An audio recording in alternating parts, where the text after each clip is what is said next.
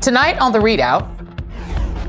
By the Constitution. By the Constitution. Of this state. Of this state. So help me God. So help me God. Yeah!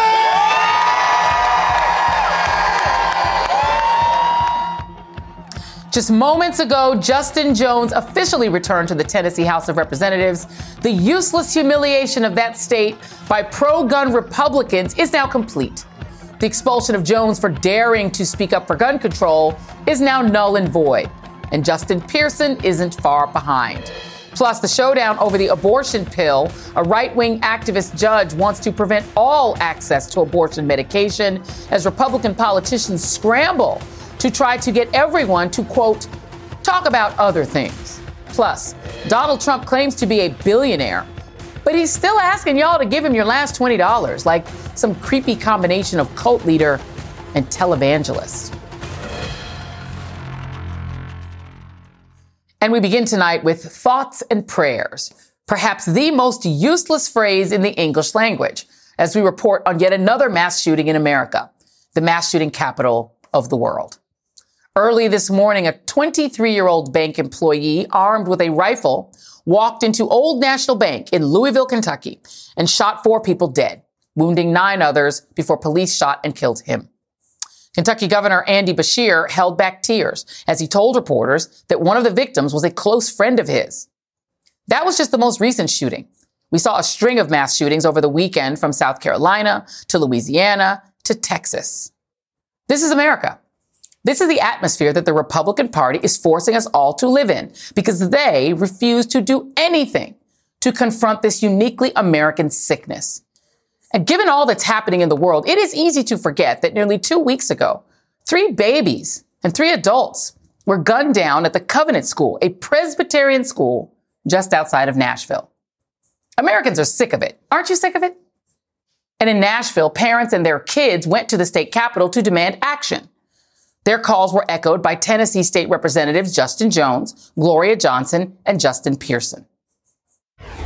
We are tired of the silence that is going on in this place. And the reality is, there are some people who are silent. They're dead. They're three nine year olds who will never serve in this General Assembly, who will never be able to march, who will never be able to protest, who will never be able to raise their voice about this issue. There are three folks, 60, 60, and 61, who are just going to work to serve children who are dead because someone with an assault rifle went into the school and shot 152 rounds. What reason does any reasonable person have to have an assault rifle? Instead of listening and doing something, Republicans moved to expel two of the Tennessee three, Justin Jones and Justin Pearson, the two young black men. A shocking, undemocratic, arrogant, and blatantly racist silencing of dissent. Just think about it. The Republican Party of Tennessee moved with lightning speed to punish these two young black men because they chose to fight for their constituents' lives and fight harder for the lives of those Republicans' children than they have. I mean, clearly the Republican supermajority can move with blinding efficacy when they want to. But when it comes to keeping your babies safe from gun violence, it's an entirely different story. In fact, Tennessee Republicans are actually working to loosen gun laws. Yep, they actually think that the state would be better served if more people had more guns and more people could walk around with a weapon of war strapped to their chests. They also seem to think more guns in schools is the solution to the problem of, checking my notes, people getting gunned down at school. But rest assured, Tennessee parents, Governor Bill Lee is keeping your kids safe from drag queens. He recently signed a ban on drag performances, which a judge has halted because of its glaringly unconstitutional restriction on freedom of speech. The extremist moves by the Tennessee Republican Party have the distinction of being stupid and yet unsurprising. These are the people that hate on Nashville for its woke modernism, but also want to control Nashville. A recent study, meanwhile, shows that Tennessee is the least Democratic state in the entire country. And its Republican supermajority might be the most dim-witted legislative majority in these United States.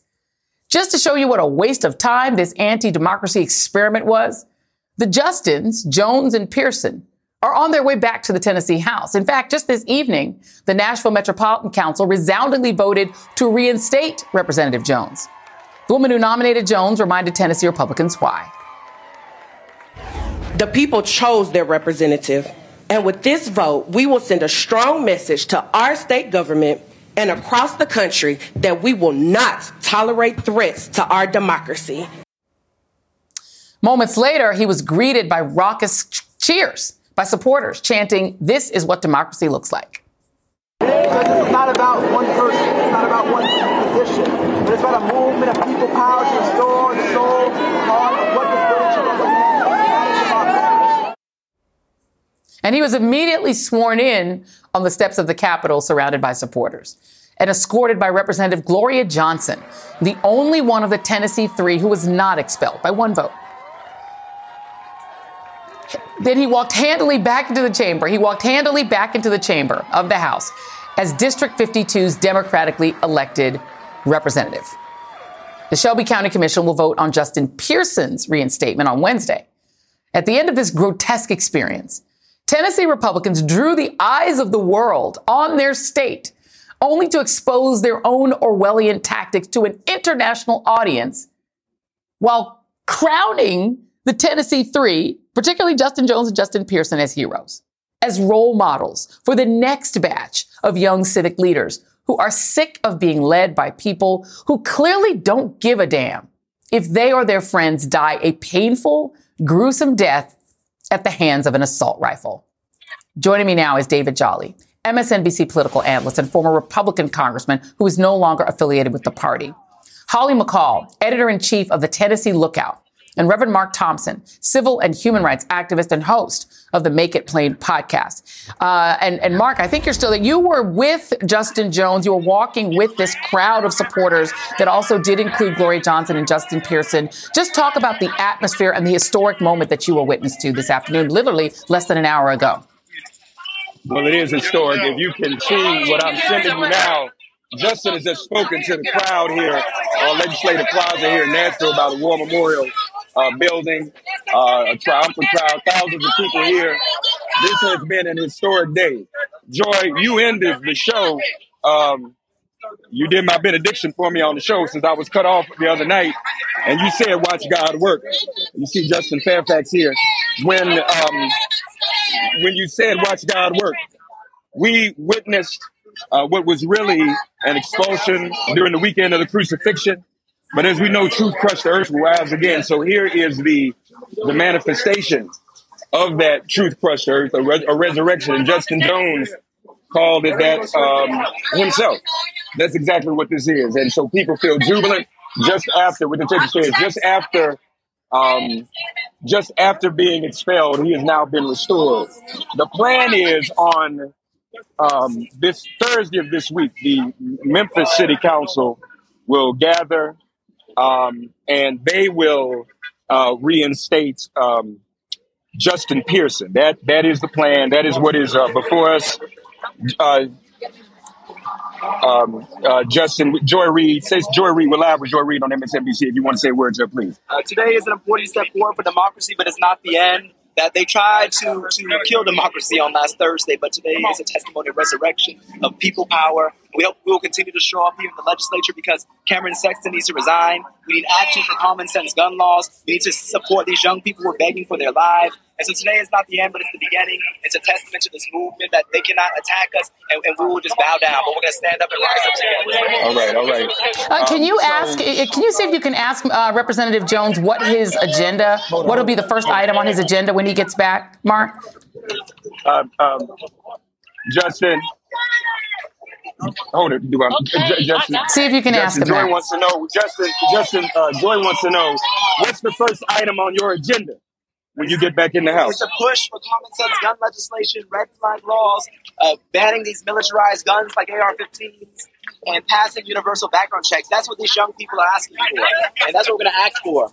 And so, so we're going to continue to call for common sense gun legislation. We're trying to save lives. And, and there's another mass shooting today in Kentucky. And so we, we know that this is a systemic issue that we have to address with policy. And so we will continue to fight. Are you okay?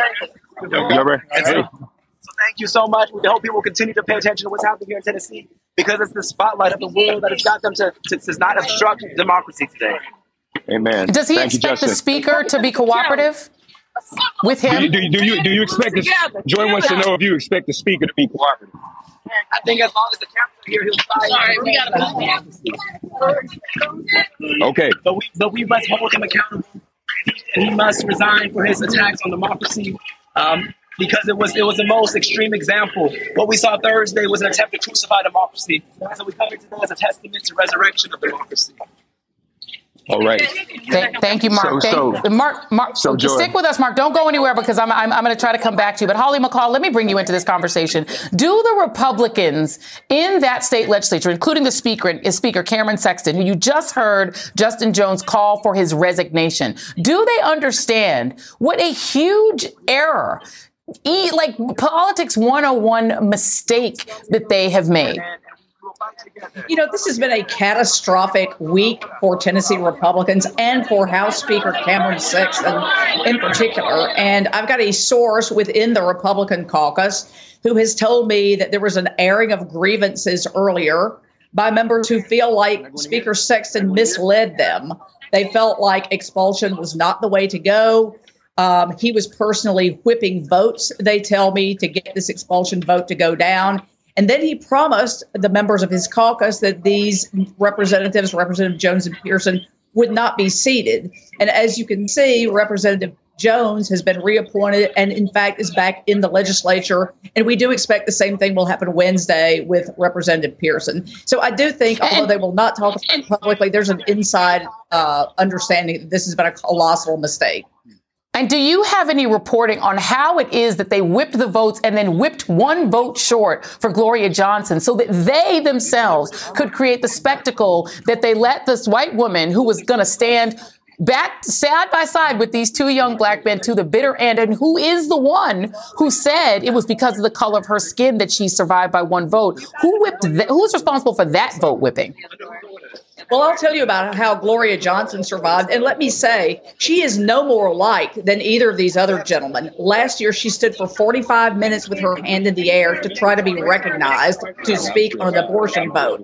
However, she had two attorneys represent her. They're both white men and they are both former members of the state legislature. And so they know that body and they know that good old boys club. And I believe that is probably what saved her because seven Republicans crossed over and voted to keep her in. And I think that's because of the, uh, the the attorneys that are former representatives that she had working on her behalf.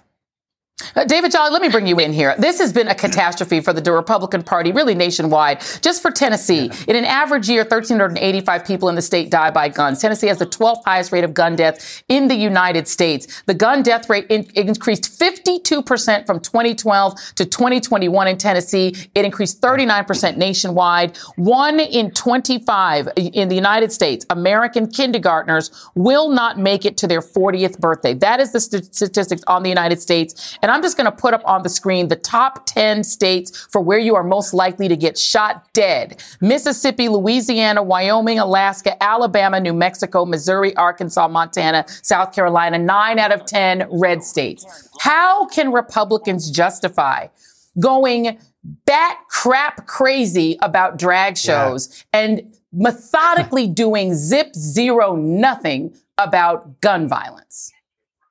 30 years in bed and then with the doing gun this lobby. and then doing putting Yeah. on this like 18th century show in Tennessee. Yeah, look, 30 years in bed with the gun lobby and a history of homophobia and discrimination against the LGBTQ community. This is reflexive for Republicans. This is not well thought out. And, you know, I, there is so much to this story, uh, Joy. We rarely get truly inspirational moments in politics, but we're watching one right now. Not just as the Justins are reinstated and democracy and justice prevails, but also the thousands upon thousands of young kids in Tennessee marching to save their own lives, demanding real reform. It is a humiliating moment for Cameron Sexton. You know, when you see the Justins reinstated, I thought, who's worse at performative politics nationally now, Cameron Sexton or Ron DeSantis? Because the whole world just saw Cameron Sexton fall on his face trying to make a point around this. But but nationally, what it means is the stain of Tennessee Republicans is now put on all Republicans nationwide for this reason. They've demonstrated in the last week to the country that they are wrong on gun policy, fundamentally wrong on gun policy, that they are even worse on the question of race as they silence two millennial legislators of color, and that they exposed their their raw bias towards true democracy and representation when they silenced the constituents of these members. This is a remarkable moment to define the Republican Party, and I think you're seeing people across Tennessee realize that, and they're acting with their feet and they're acting with their voice. And, and to stay with you for a second, David, the thing that's remarkable, I'm sitting here watching Justin Jones hug and embrace people of, of all races, white, black, young, old, that are all hugging him because he's fighting for them. The, the thing is that this whole fight was about these two young black men and the 60 year old white woman fighting harder for the children of those Republicans who literally thought that they looked great lecturing these two young black legislators as if they were children. The boy was implied and doing that on international television. Like Yeah. everyone could Yeah. see them doing it. Did they not understand what they looked like while these guys are not fighting for just black lives, but their That's right. children? And he said so. he said, I'm fighting Yeah. for your kids. And he's fighting harder than Sexton was fighting for his own children. Yeah, look, the Tennessee Three stood up to protect children across Tennessee and demand gun reform. And in this remarkable moment, Tennessee Republicans said, wait a minute, world. If you think we're really bad at guns, let us show you how much worse we are on the issue of race. I mean, consider the distraction, but I think it's important that we take time to process both those issues because at its core, this is about protecting kids from gun violence in schools. The, the most helpless moment that every parent, white, black, brown, across the country experiences is the first time they drop their kids off at school and hands them off to somebody else to be their protector. And in the case of the kids that were murdered and the adults at the school in Nashville, you have six families in a community ripped apart because of that tragedy. You had the Tennessee, Tennessee Three stand up and say, on behalf of tens of thousands of Tennesseans, you Republican supermajority in the legislature have to do something. And the Republicans' answer was, shut up and get out of the chamber. Yeah, uh, Mark, let me go back to you because you are still following uh, Justin Jones. Talk about some of the people that he is talking to, those folks that are in the gallery. Are those family members of the young folks that were out there protesting uh, in the last couple of weeks? Can you just talk a little bit about what you're seeing? Who, look at this, he's being greeted now by another elder member, it looks like, of the legislature. That's, Uh, a, Mark, that's, what are you that's seeing? actually a member of the sergeant at arms. That's actually one of the sergeant at arms uh, here in the legislature. I'm not certain that any of those individuals uh, are victims' families, but they're just some of his constituents who are uh, here to greet him and support him. And he's come upstairs to greet them. So we're walking to both sides of the House gallery where the general public is uh, seated. And as he's going in, he's just shaking hands, greeting people, and thanking them for, uh, for his support, for their support. Mark, uh, you were you talk a little bit. You worked in that legislature. I think you were an aide or a page back in the day when Democrats used to control that very chamber. Just talk a little bit about your perspective uh, in being in the state of Diane Nash uh, and having somebody of her generation at the time um, fighting this particular fight uh, on behalf of all the, the young people of Tennessee. Well, first of all, you should know when we were at the um, city council, um, the Nashville City Council, they renamed the plaza, the city council plaza, to Diane Nash Plaza. Uh, and as I've shared before, Diane Nash was a student of Fisk, just like Justin. She and uh, Bernard Lafayette and John Lewis, who were at American Baptist College and Fisk and Meharry and Tennessee State, all organized. And what Justin has done is really resurrect the spirit of this movement before a different reason. And that's the diversity of it. So many um, young people of all colors, all faiths, all political persuasions are impacted by this. And so that's what he's here. That's what he's here to address. That's what he's here to do. And what this legislature did was really um, embolden this movement. Let me also just share, you mentioned this.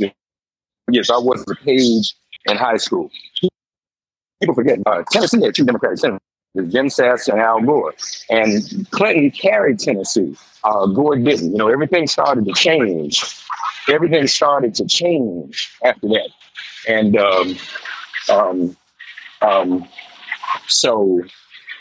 Uh, you know, it's it's jarring to be here. Nashville's changed so much. Nashville was a small town when I left 40 years ago, Yeah. almost 40 years ago. It's a big city now. Uh, and you know everybody's here, and and these folks have taken it over because they understand it is as expensive to live in Nashville now as it is in New York, as it does the cost Yeah. to live in New York. So, you know, so for him to be here in this position he's in to represent this city is very important. Yeah. He's about to go back into the chamber now. Yep. Well, I appreciate you, Mark Thompson, my friend. Uh, yeah, everything changed uh, after the crime bill that included an assault weapons ban, and Republicans took over a lot of chambers in the United States as well as the United States Congress. It was a sea change, and that sea change had to do with guns.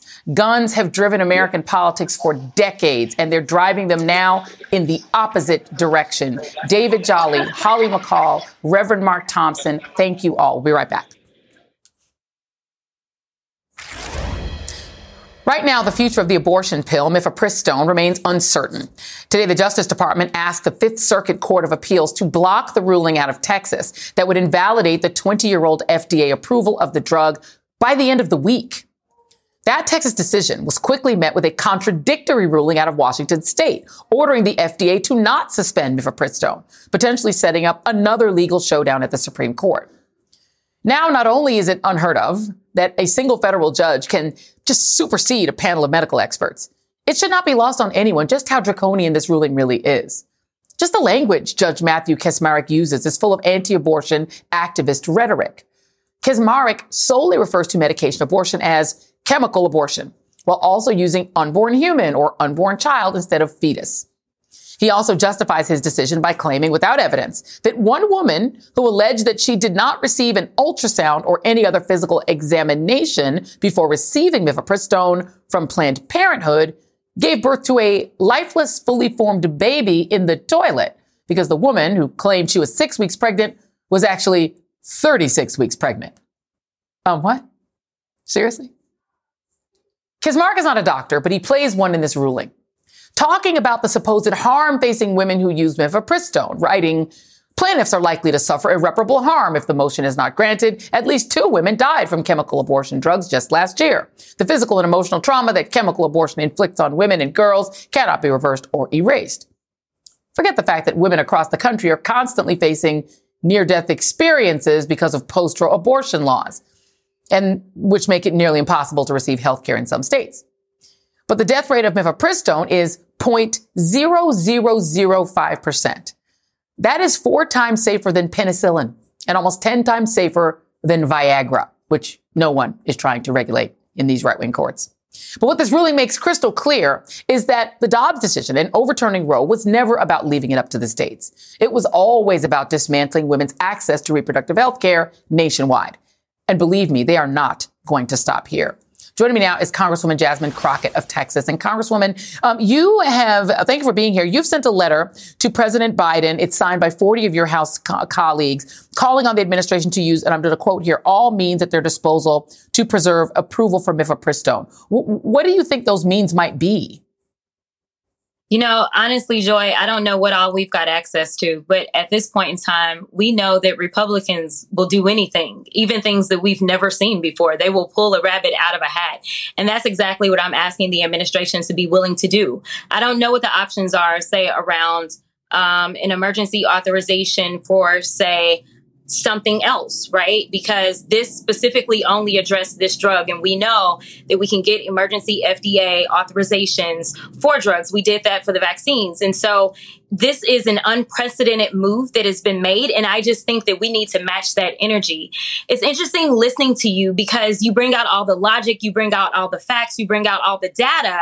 But I think it's time for us to just call a spade a spade. They don't care about facts and data they have one agenda and it has nothing to do with um, making sure that they're not hypocritical. It has everything to do with the fact that they want this nationwide abortion ban. You just mentioned it. Yeah, they claim that's not what they want. And then as soon as they got the Dobbs decision, what happened? We Yep. ended up with this lawsuit, right? So, like, let's stop pretending that the Republicans can be believed. They are liars. We know this. They have lied to us over and over and over about everything, whether it's January 6th or whether it's, you know, children that are trans and they are now the boogeyman. Like, they are liars. Let me play. Let me read to you just to your point. Uh, there's a guy named John Schweppe. He's from the Claremont Institute, where a lot of this right wing policy comes out of the, the uh, anti critical race theory stuff. A lot of that comes out of there. He wrote a like manic tweet thread last weekend saying Republicans need to figure out the abortion issue ASAP. We're getting killed by indie voters who think we support full bans with no exceptions. Time for everyone to suck it up and unify behind Lindsey Graham's 15 week abortion ban bill with exceptions. We lost Wisconsin by like 15. If the pro life movement doesn't figure this out and get the GOP on board, the GOP is just going to abandon the issue and eventually start telling voters they don't care about saving babies. So that is one of their think tank people. Now let me play you uh, someone from your state. His name is Tony Gonzalez uh, on CNN, and he's got the other half of their agenda, which is let's not talk about it. I think it's important that we take care of women, and we, we, it's important that we have real discussions on women's health care and, and, get off the abortion, get off the you know the abortion conversation. Uh, women have a whole lot more other issues than just abortion. And let's have those real conversations, and let's talk about you know let's talk about the other things that are happening in, in this world. So which is it? Do a national abortion ban or stop talking about abortion? It seems like they want both and they they do want both, right? Like they don't want to talk about it, especially as we're coming up on reelection, because this is not a good move for them. We know that they did not have the red wave that they thought they were going to have. We saw what happened in Wisconsin, and this Wisconsin race took not too. It, it was just a few months ago that we dealt with a huge race when it came to the U.S. Senate in Wisconsin, a race that they were able to somehow get by on. And then we ended up with a Supreme Court race and there was a double point margin. They understand they are losing. They are mobilizing our young people. Young people are skewing towards the Democrat at 80% or more, seemingly the majority of the time. And so right now, what they are doing is doing something that unfortunately, seemingly my party hasn't been able to do enough of. They are energizing young people. And I am happy about that that's kind of like the lemonade on the side of, you know, these lemons that were being handed. But it shouldn't take this. What we should have is lawmakers that actually care. We have real issues. As it was discussed earlier, you know, we've got Tennessee trying to bring back um, hanging we got Tennessee worried about drag shows, yet they have people dying in the streets every single day. You hear from Tony Gonzalez. We are a state that leads when it comes to maternal mortality, especially when you start talking about African American women. And that was before you denied access to safe abortion care. So yeah, we've got people dying. And honestly, if you look at this country as a whole, you would not think that we were the developed nation that we proclaim to be when you look at our numbers, because our numbers do not look like those of our counterparts that are developed nations such as a Canada. We are dying at an alarmingly high rate. And that was before they decided that they were going to introduce these abortion bans. Yeah, uh, well said. Uh, Congresswoman Jasmine Crockett, thank you. Please keep us up to date uh, on what you hear back from the White House. Um, thank you. We'll be right Absolutely. back.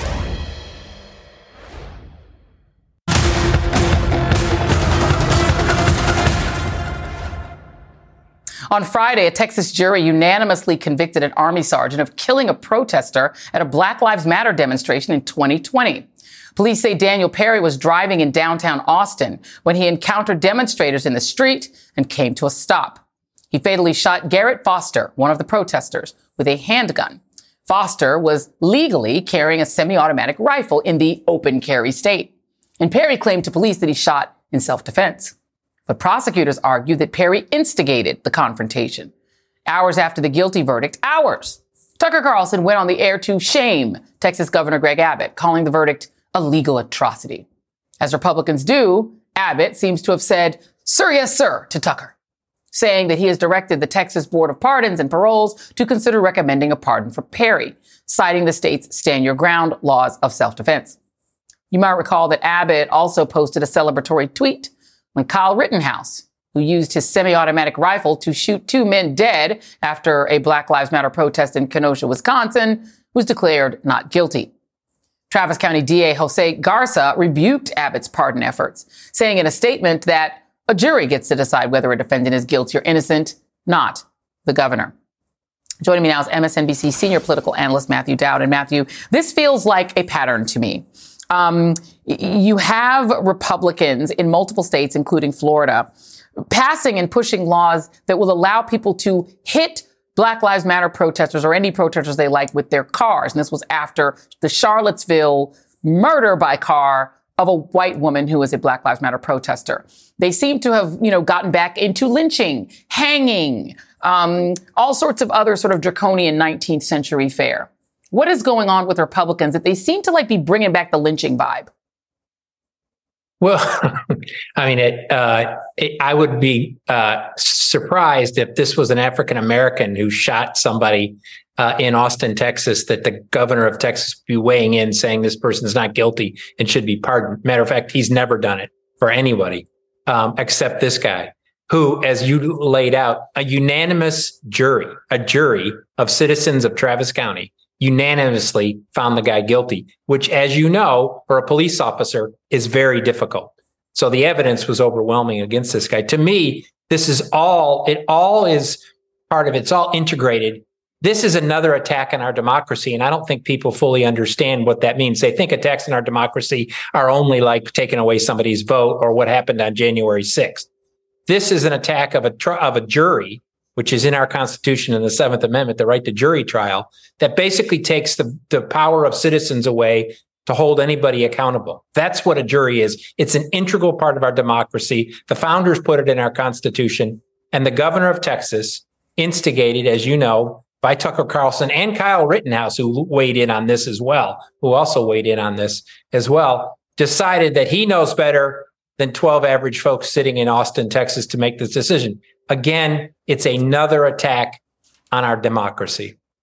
You know, and, and, and, right. And so fascism has many features. Uh, and one of them is this sort of lust to be able to harm or kill your political opponents. And it feels like across the board on the right, there is this kind of this sort of lust for that, right? For we need to be able to not let our political opponents vote, but also to hurt them or, or, or, or worse. There was this woman, was a random sort of, a right wing Twitter person who tweeted about the horrors of drugs and homelessness in San Francisco and said, maybe if we brought back hanging.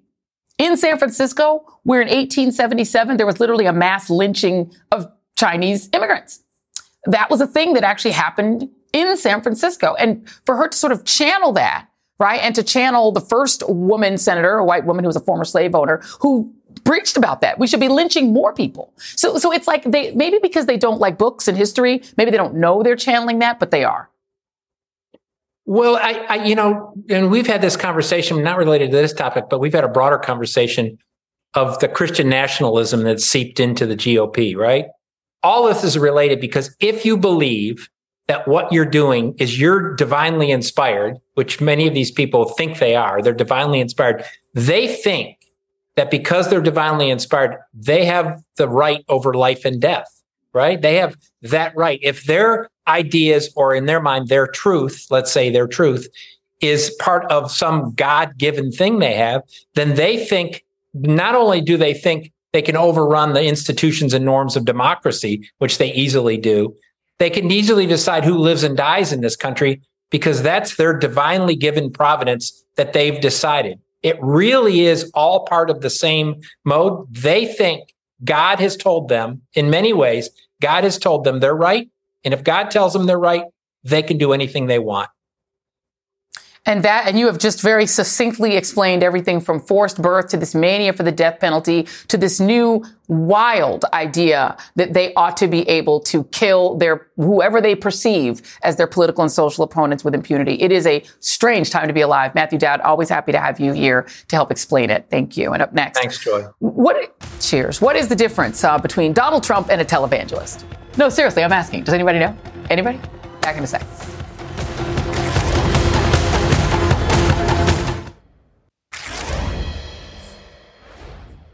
Yesterday was Easter for those who celebrate, and Donald Trump had his own message on Christianity's holiest day. A shouty post about his political enemies destroying our country. And then World War III. Nothing else, that's it. Such an uplifting message from the always devout and thoughtful Donald Trump. Although it's really just a dog whistle about his supposed persecution to his lo- most loyal followers. And some, like Marjorie Taylor Greene, compared him to Jesus in the run up, run up to Easter as he prepares, just like Jesus himself, to face felony charges of falsifying business records to cover up an affair with an adult movie star, just after his third wife gave birth to their child. Okay, maybe not just like Jesus. Trump is doing his unique version of yelling, holy crap, while holed up in his South Florida mansion like the modern day televangelist he is, crowing about his billionaire lifestyle while begging the faithful to send their last $47 to him at the storehouse where it can be pressed down, shaken together into a t-shirt with a fake Trump mugshot on it and cash for Trump to pay his lawyers with. He certainly got the original experts of televangelist grift as both his role models and in his pocket. Remember Jim Bakker? One half of Jim and Tammy Faye infamy. Jim served four years in prison for 24 counts of mail and wire fraud, which was uncovered when it was revealed that he was having an affair with a church secretary. The parallels just write themselves. But in 2019, Jim Bakker had a guest on his show shilling a Trump coin, reminiscent of those Trump help keep me out of jail t-shirts. What uh, we want to do is we want to be able to start, Jim, this movement. We've got 16 months. It's, this, this battle for the future of America has already started. 16 to 18 months. We're already in it. We're in the battle right now. We need to be praying now. The following year, Bakker himself said that loving Donald Trump was a test for Christians to prove that they are saved. In fact, Trump's I alone can fix it prosperity gospel is directed squarely at their shared, most loyal base, white evangelicals, with their hostility toward modernity, women's liberty, and abortion, and their ardent worship of guns. Trump is also channeling religious cult leaders right down to his first 2024 campaign speech delivered in Waco, Texas, site of the 1993 standoff between federal agents and the Branch Davidian apocalyptic doomsday cult that ended in the fiery death of 76 members of the sect, including children. The 51 day standoff started when agents from the Bureau of Alcohol, Tobacco, and Firearms came to arrest Branch Davidian leader David Koresh, who claimed to be the second coming of Jesus and retrieve illegal machine guns. Under Koresh's leadership, its arsenal included hundreds of firearms, dozens of AK-47s, and dozens more illegally modified to be fully automatic like M16s. As for Donald Trump, he certainly had his cult leader rhetoric down for his Waco speech. I say to you again tonight, I am your warrior. I am your justice. I am your retribution. We will take care of it. And if you think it's a reach to link Donald Trump to David Koresh and the Branch Davidians, the sect's current leader told the New York Times, and I quote, Donald Trump is the anointed of God. He is the battering ram that God is using to bring down the deep state of Babylon. I mean, if the current cult leader loves Trump, where's the lie? After the break, we'll talk more about the religion of evangelical Trumpism from someone who knows it all too well. That is next. Positive thinking works wonders. And it does too. That is for sure. Whatever your life is this morning, unsatisfactory, unhappy, defeated, perhaps. I want to tell you, it doesn't need to remain that way. That was Norman Vincent Peale, the self help guru behind the Church of the Power of Positive Thinking. It's the only religion that we know the Trump family subscribed to.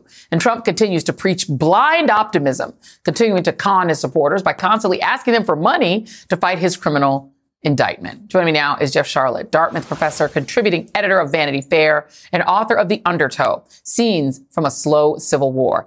Uh, an unsubtle title for an unsubtle time. Thank you very much, Jeff. It's great to see you. Talk to me a little bit about this because there is, to me, among particularly white evangelicals, this admixture of wanting a kind of, you know, sort of televangelist, if I just might call Trump that, but also this worship of guns.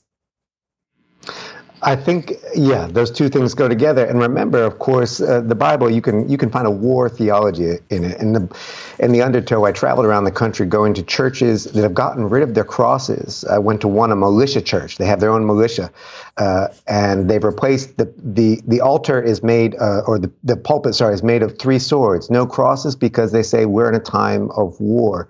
But at the same time, they love this idea that, uh, that Norman Vincent Peale uh, Trump says one of his three mentors. Uh, they love that idea of winning, winning, winning, winning the war, winning wealth. It all goes together for them. And, you know, and, and, I think about it even with Trump. So let's just go to abortion for a second.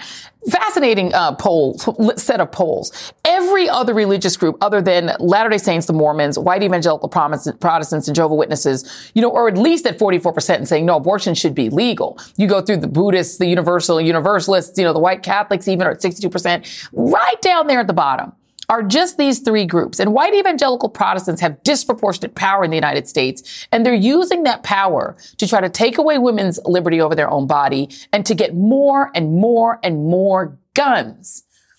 One, they call that pro-life. And on the other hand, what do they call that? Because they seem to be very enamored of things that make death you know, uh, they call the, the, the right wing evangelicals call the left a culture a cult, a death cult, and we call them a death cult sometimes too, right? I mean, they love guns, but really, it's an innocence cult. This idea of the fetus untouched by history.